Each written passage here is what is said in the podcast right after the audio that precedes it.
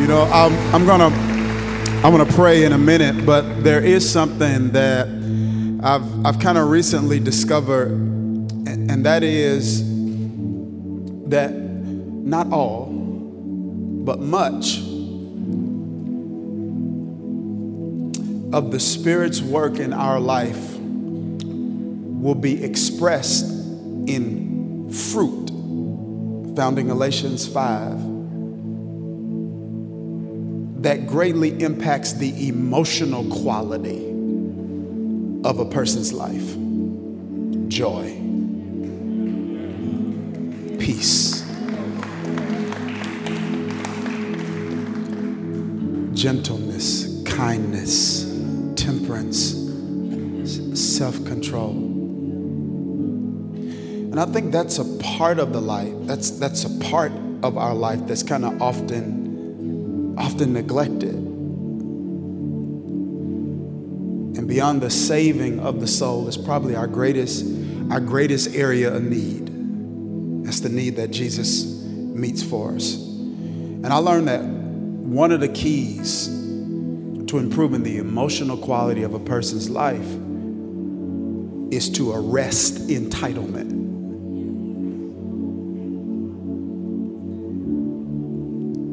Gratitude is the antidote to entitlement. I think we all wrestle with entitlement a little bit. Lord, this should be happening for me. This should, should have happened for me by now.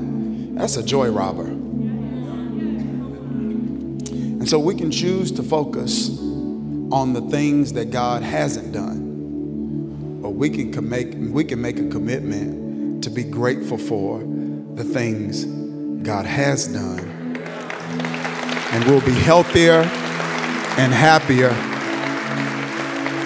And so, as I prepare to pray today, I want to encourage you just to begin to reflect on God's goodness to you. And even if you aren't a person of faith yet, what you may call luck or coincidence or, good fortune is something we would call common grace. It's still God.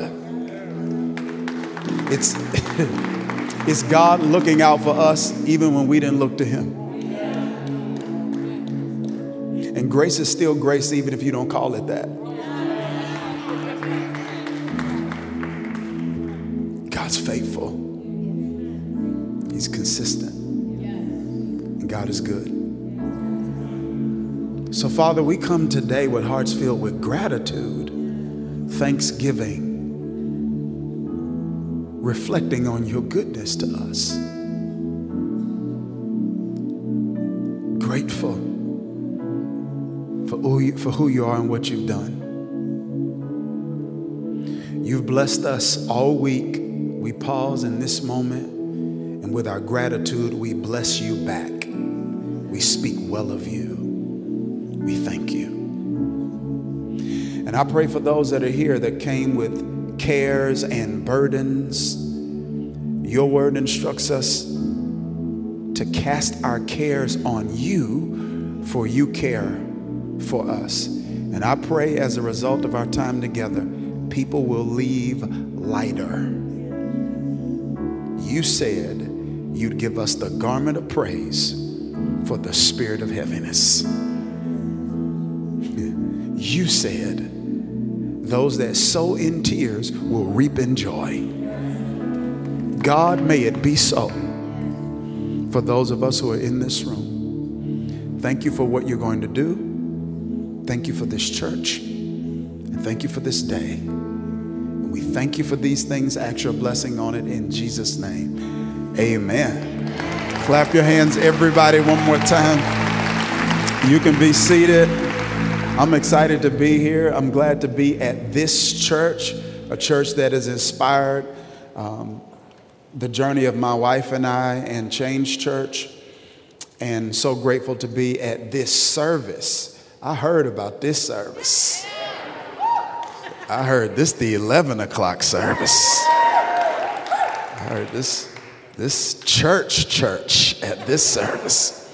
So incredibly honored to be here and much love and respect to Pastor Philip and Holly and just all God is doing and going to do in this great church. Amen? Okay, so I'm about to do something I may get in trouble, but I've got the mic, and so um, I'm to do it. I'm to teach something different at this service than I did at the last one. Ouch. I'm kind of breaking rules. I'm sorry. It's too late now, huh? Yeah, I think I'll, I'll, go back to the other thing at the other service, but this is the 11 o'clock service. I want to give you something different and I want to stay engaged. Matthew chapter 9, verses 27 through 30. I read from the New International Version of the scriptures. Matthew chapter 9, verses 27 through 30 the worship team here is really good. You know what I mean? They are really good. It's great. It's great when people are sincere, but it's it's good also when they're skilled. You know what I mean? In church, for those of you may not be, may not be familiar with coded church colloquialisms, when, when people say things like bless their heart, that means it wasn't good. The worship team, bless their heart, that means was it good? they were they were great. They were really great. I enjoyed them. Okay. I turned 40 two weeks ago, so I just yeah. I just I, I just say stuff now. I didn't say when I was 30. I guess you get older. You're like yeah, I don't know. Matthew chapter Matthew chapter 9 verse 27 says as Jesus went on from there two blind men followed him calling out have mercy on us, son of David. And when he had gone indoors, the blind men came to him and he asked them, Do you believe I'm able to do this? Yes, Lord, they replied. Then he touched their eyes and said, According to your faith, let it be done to you. And I want us to lean in to verse 30. It contains the clause of concern. And it says, And their sight was, listen to the word the writer uses, restored. I want to give a subject to this scripture, and I want to talk from this subject in our time together. I need it back. I need it back. I was been recently wrestling with this concept I've affectionately entitled a theology of achievement. And this concept rests on the revelation that God wants us to not only steward our time and our treasure, but that God also wants us to steward our talent. It is, in other words, it's God's intention that we make full use of, this is what everyone has gifts, talents, and acquired skill that He is graciously given to each and every one of us. Not to make full use of what God has given us is to say to God, You should have taken some of what you gave me and given it to someone else who would have done more with it. I'm arguing that the graveyard is not just filled with tombs. I'm arguing that the graveyard is filled with unfulfilled potential. And wherever there is unfulfilled potential, there is unrealized purpose. Because God gives a person potential so that they can use that potential to carry out their purpose. God intends for us to waste nothing. God is a good steward. He refuses to waste anything. He does not waste your tears. He does not waste your mistakes. He does not waste your trials. He does not waste your tragedy. And it is His intention that we not waste anything either, including our potential. You see, purpose is the reason for the creation or the existence of a thing. And purpose is always an answer to a problem. When someone creates something, they're answering a problem. When someone created lights, they're answering a darkness problem. When they create medicine, they're answering a sickness problem. When they created trans- means of transportation, they're answering a transportation problem. Am I making sense? And when God created you, you are not a problem. You were created to solve problems.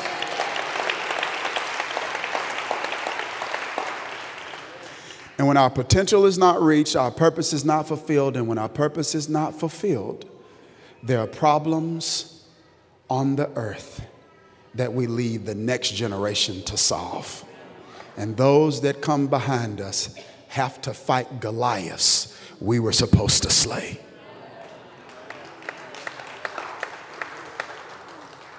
Not attempting to become your best self robs the world of your external contributions, but it also will rob you of internal fulfillment.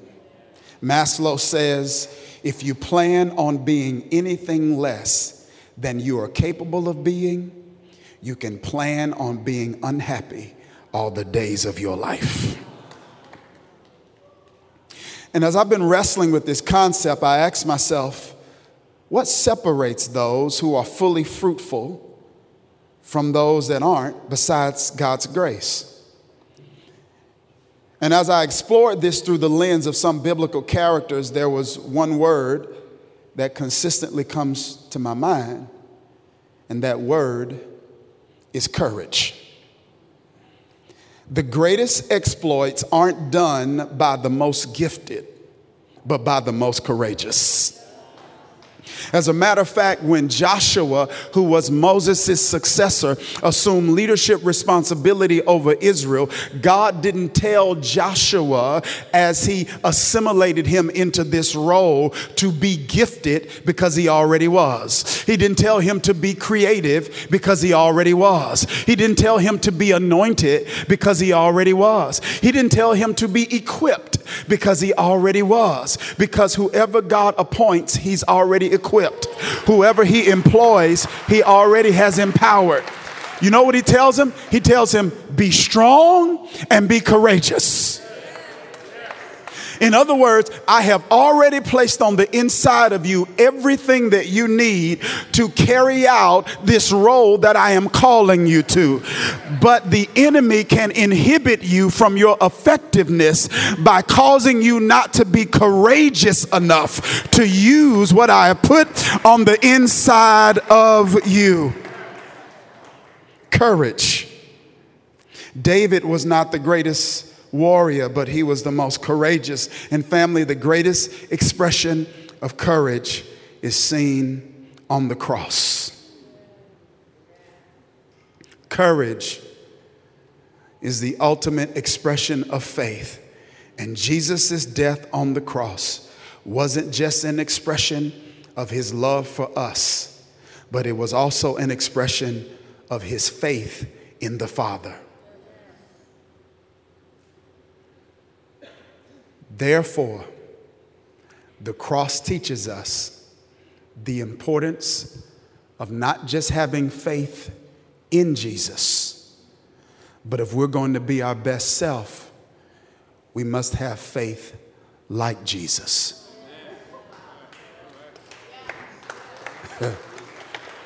Isn't it interesting?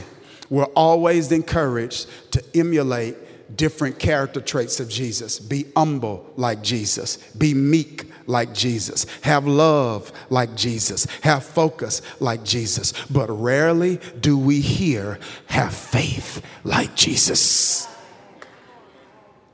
And Jesus' Jesus's willingness to go to the cross was the ultimate expression of faith. Courage looks like faith. Courage looks like faith. Faith is courage, and courage is faith. And Jesus is the ultimate embodiment and example of faith. He he models it for us, and all throughout Scripture, we see him being uniquely moved by it. Pastor Philip mentioned earlier a, a narrative found in Mark chapter 5. This woman who has this issue of blood for 12 years, and for 12 years, she it, she examines different avenues to try to get help, and nothing could help her. And the Bible says one day she heard that Jesus of Nazareth was passing by, and Jesus had this huge crowd following him. But she said to herself, If I could just touch the hem of his garment, I shall be made whole.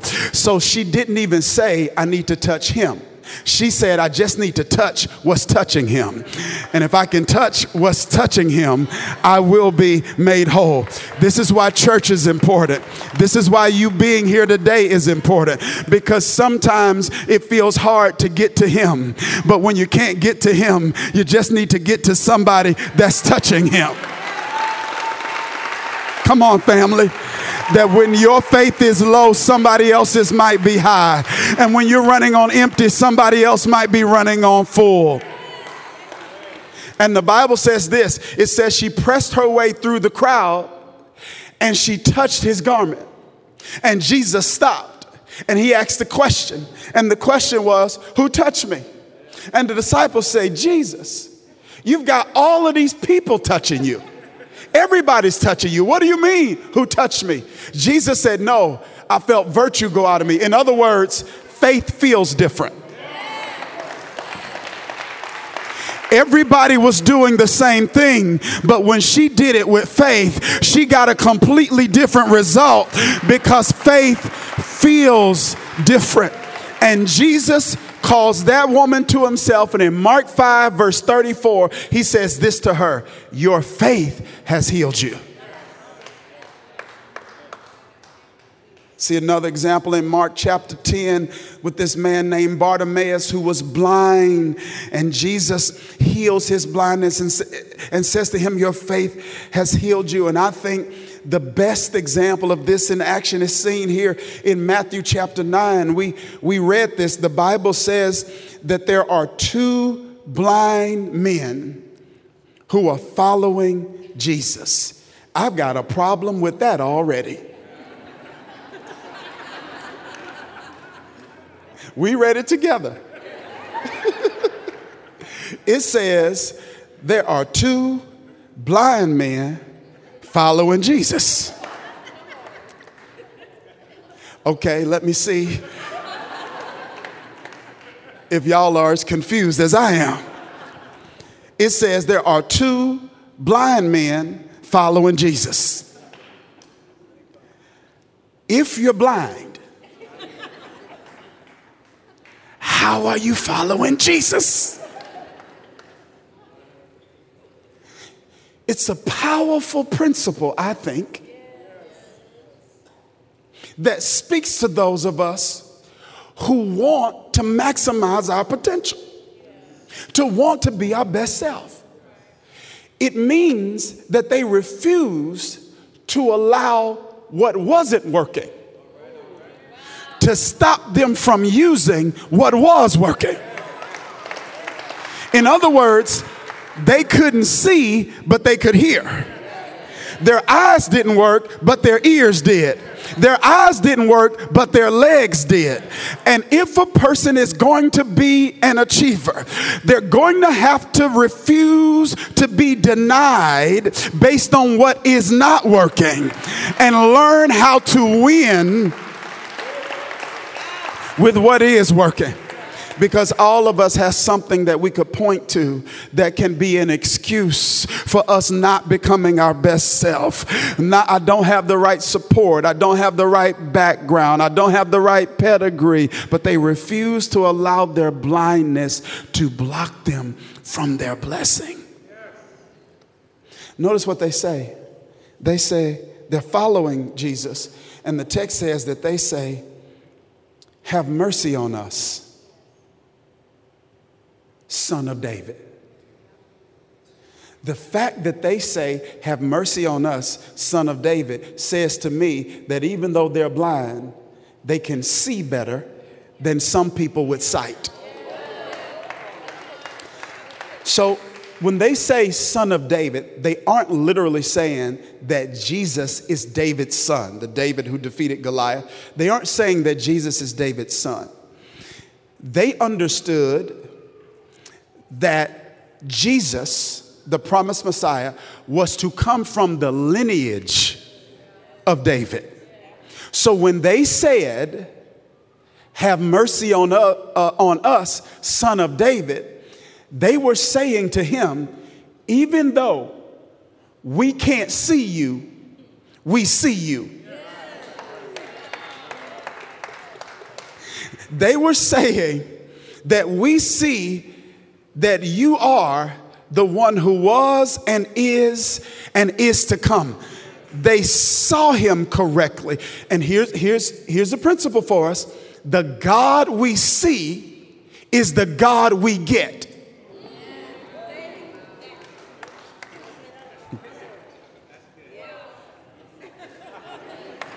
The God we see is the God we get. Can I give an example? There, there's an exchange that Jesus has in Matthew chapter 13. He goes to his hometown, he goes to Nazareth, he goes into the synagogue, he does some teaching. And as he's doing some teaching, people are there saying things like, Isn't this the carpenter's son? Isn't this Mary's baby? Because, see, it's sometimes the people who know you best know you the least. They were so familiar with who he had been, they could not fully embrace who he had become. Does that make sense? Because some people can't see you beyond the state you were in when they met you. And Jesus is like, Yes, the last time you saw me, I was just a carpenter's son. But when I turned 30 years old, the Holy Spirit descended on me in the form of a dove, and I evolved into someone who would spend the next three years of his life changing the world. This is interesting now. And this is this is so sad because the Bible says this and he did not do many miracles there because of their lack of faith. It didn't say he didn't do many miracles there because he couldn't do miracles. It didn't say he didn't do many miracles there because he didn't want to do miracles. It says he didn't do many miracles there because they didn't believe that he could do miracles. You see, the God you see is the God you get. It didn't say he didn't do any miracles there. It said he didn't do many. So that means a few got what was available for many. Because some people saw the carpenter, other people saw the Christ.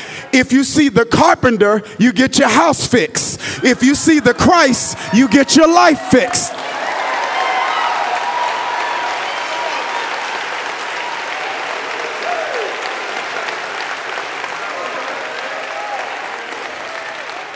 And it is possible for people to settle for a dormant ordinary, normal relationship with God and project that on God. And there is nothing about God that is normal. God wants to blow you up from the floor up. He wants to do exceedingly abundantly above all you ask or think. Your eyes haven't seen, your ears haven't heard, your heart has not conceived what God has in store for those that love Him. But the God you see see is the God you get. And there are people serving the same God, having completely different experiences with Him because some only see a God that can get them to heaven, and others see a God that wants to bring some heaven to earth.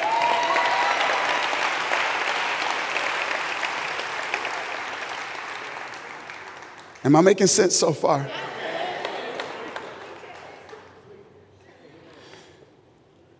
So they follow Jesus and they say, Have mercy on us. And Jesus asks them a question. I think it's a really powerful question. He says, Do you believe I'm able to do this?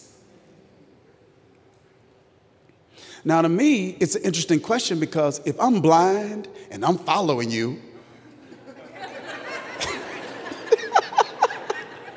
I'm not just following anybody. I'm, I, I believe you could do something. But I wonder if one of the reasons he asked the question is this, is to, to kind of teach us something, is that our motives for following him can be different.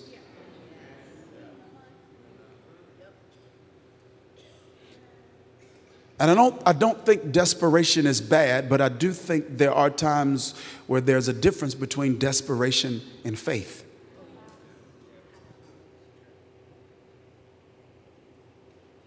Faith is committed to Jesus, desperation is committed to an outcome.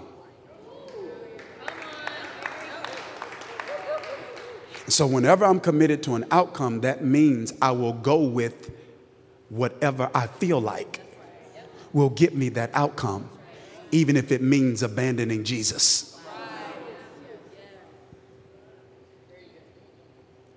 He says, Do you believe I'm able to do this?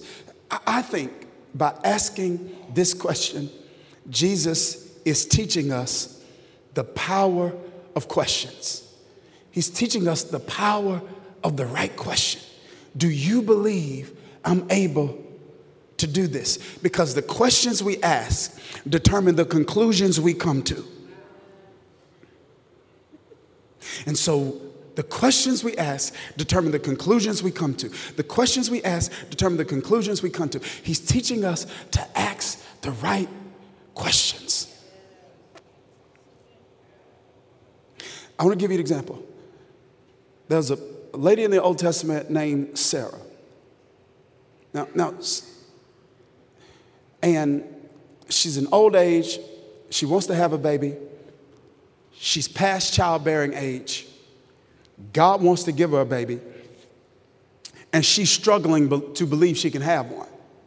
So, the way God, this is so interesting to me, helps her handle her doubt is not by having her to stop asking questions. The way God helps her handle her doubt is by teaching her the right questions to ask. What if I told you that sometimes to get over doubt, you don't avoid questions, you just avoid the wrong ones? This is what he said to Sarah. She's struggling regarding whether or not she's gonna be able to have a baby, and he asked her this question Is anything too hard for God? See, if you ask, can someone in their 90s have a baby? That question is going to bring you to one conclusion. But if you ask, is there anything too hard for God? That question is going to bring you to another conclusion. Are you hearing what I'm saying? So the question is, isn't can you do it? The question is, is there anything too hard for God? The question isn't, is it too late for you? The question is, is there anything too hard for God? The question isn't, can you recover from this? The question is, is there anything too hard for God? You know, our pastor in our main campus is right outside of Princeton, New Jersey. It's an incredible area. Um, um, highly cerebral, as you would imagine, and intellectual. And so we have probably just like in an area like this, we have a number of different people who are at different places on their faith journey. And so for some reason, we have a lot of people atheistic, most for the most part agnostics, right? And so when when I lift up stories of the Bible like this, you know, they give me that Dharius. Yeah, you won't believe a woman in her 90s had a baby. And so for me, as I'm walking them on their faith journey, I'm like, hey, I, you don't have to believe that yet. That's fine. I, want you to believe in Jesus. That's, hey, that's, that's not deal. That doesn't shake my tree if you don't believe that. Uh, I want you to get, I don't want the details of the story to cause you to miss the message of the story, right? I say, but for me, I believe it. I say, but you may not be there yet, but I believe it. I believe it's an actual historical event. How can you believe that? I say, well, I can believe it because if someone can create the sun, I just figured that, that's kind of a big deal. yeah, yeah. So the question is can a woman have a 90s? It's can the one that ordered the universe in a way where there is the exact amount of carbon dioxide and oxygen in the atmosphere. The, the one who ordered the world in a way where the sun is far enough away from the earth that we're not consumed, but close enough that we get its warmth. Someone who thought so intentionally about me that he took a casing in the form of a skull and put it over the most significant and vulnerable part of my body, which is my brain. Someone intelligent did that. Someone strategic did that. And so if that that person can do that, I figure somehow, I don't know, somehow he he he, uh, he did that. I guess. I don't know. This is what I want you to see as I wrap up here. I went through all of that to get to this. Bible says he touched their eyes and said to them, according to your faith, be it unto you. And their sight was restored. So I kept looking at this, this word restored, and I wanted to know why the translator chose to use that word. Because in Mark 5, with the one with the issue of blood, they didn't use that word. And in Mark 10, with blind Bartimaeus, they didn't use that word. And so I wanted to see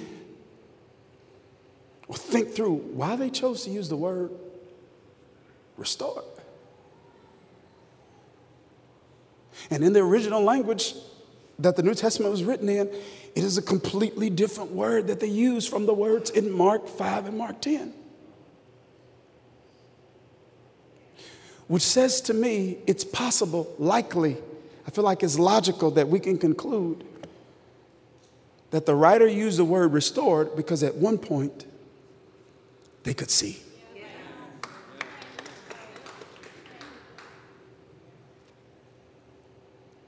And something happened that took their sight.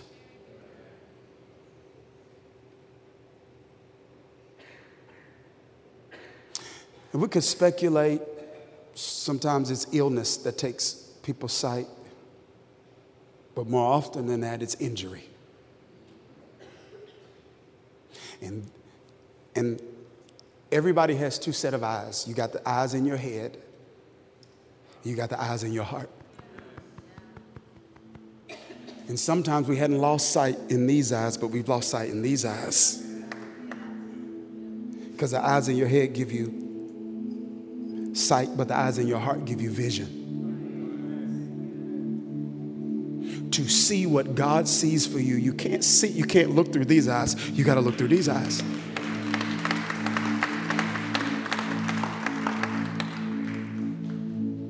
And all over this room,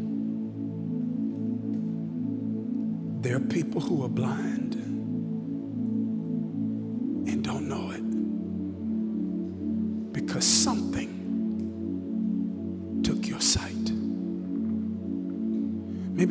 to Los Angeles from a different part of the country and you, you saw something you, you believed. Something happened and it took your sight. And now you don't even believe the extraordinary is possible for you. You placed a period where God wants to put a comma.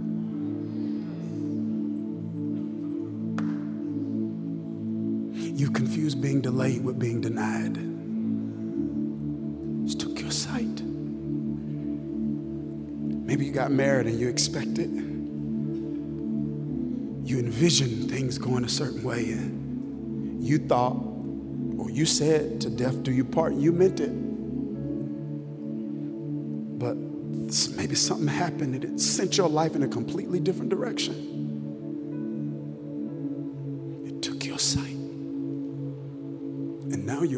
If I'm ever going to wake up again and not cry.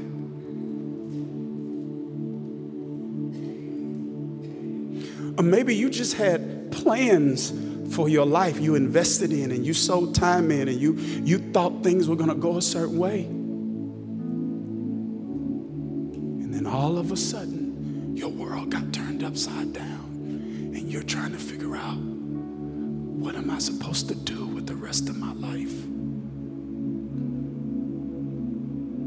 So full of faith, and now you feel like a failure.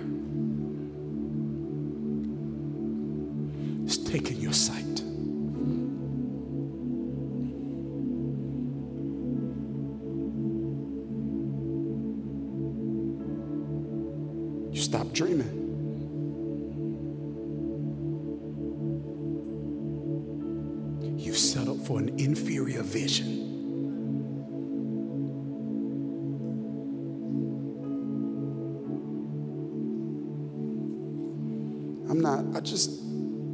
One Chinese, old Chinese theologian I used to read said, you, you get to a point where you're able to use the words of Scripture to describe your own journey. I'm not just talking about these two men in this text. I'm, I'm talking about me. I know what it's like. But see, see, sometimes you don't know something is gone until you reach for it and it's not there. Did you hear what I just said? The Bible says the enemy comes to steal, kill, and destroy. And I think we look at that as three different ways of saying the same thing instead of really taking it for face value. Sometimes the enemy doesn't destroy, he steals. And so we go through some seasons and circumstances and we survive them, but the enemy didn't send that season and circumstance to destroy us. Maybe he sent it to rob us. Maybe you came out, but you left something in it you need to go back and get back.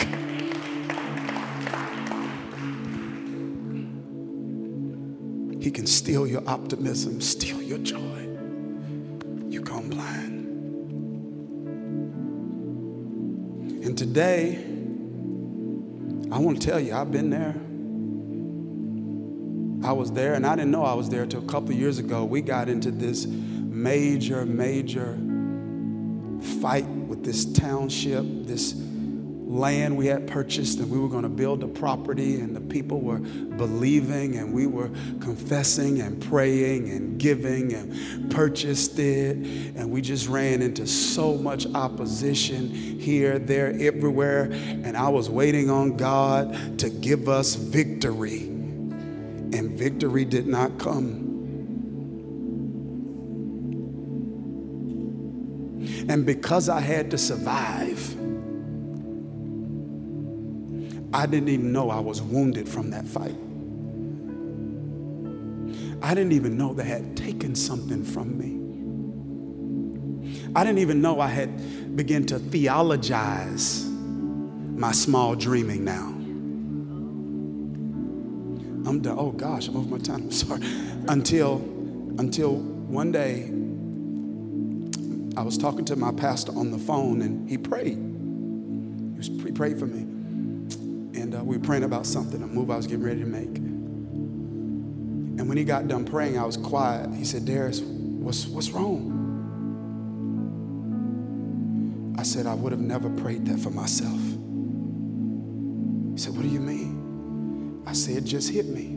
I would have never asked God to do something that big for me.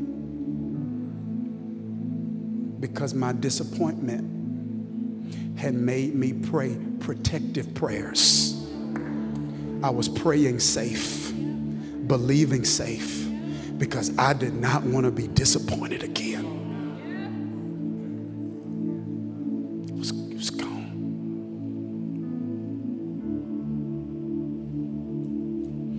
As God would have it, not too long after that, I was scheduled to go to New Zealand to speak, and, and one of the other conference speakers was someone from Latin America who had an incredibly he had, a, he had something called the spiritual gift of faith and we just had this incredible moment where it's just like maybe you feeling it now where it was like he was speaking and i'm sitting there i'm like why are you in my business?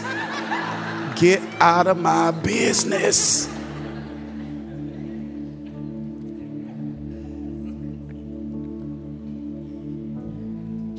like it was me and him in that room. And he prayed a prayer. I want to pray for you.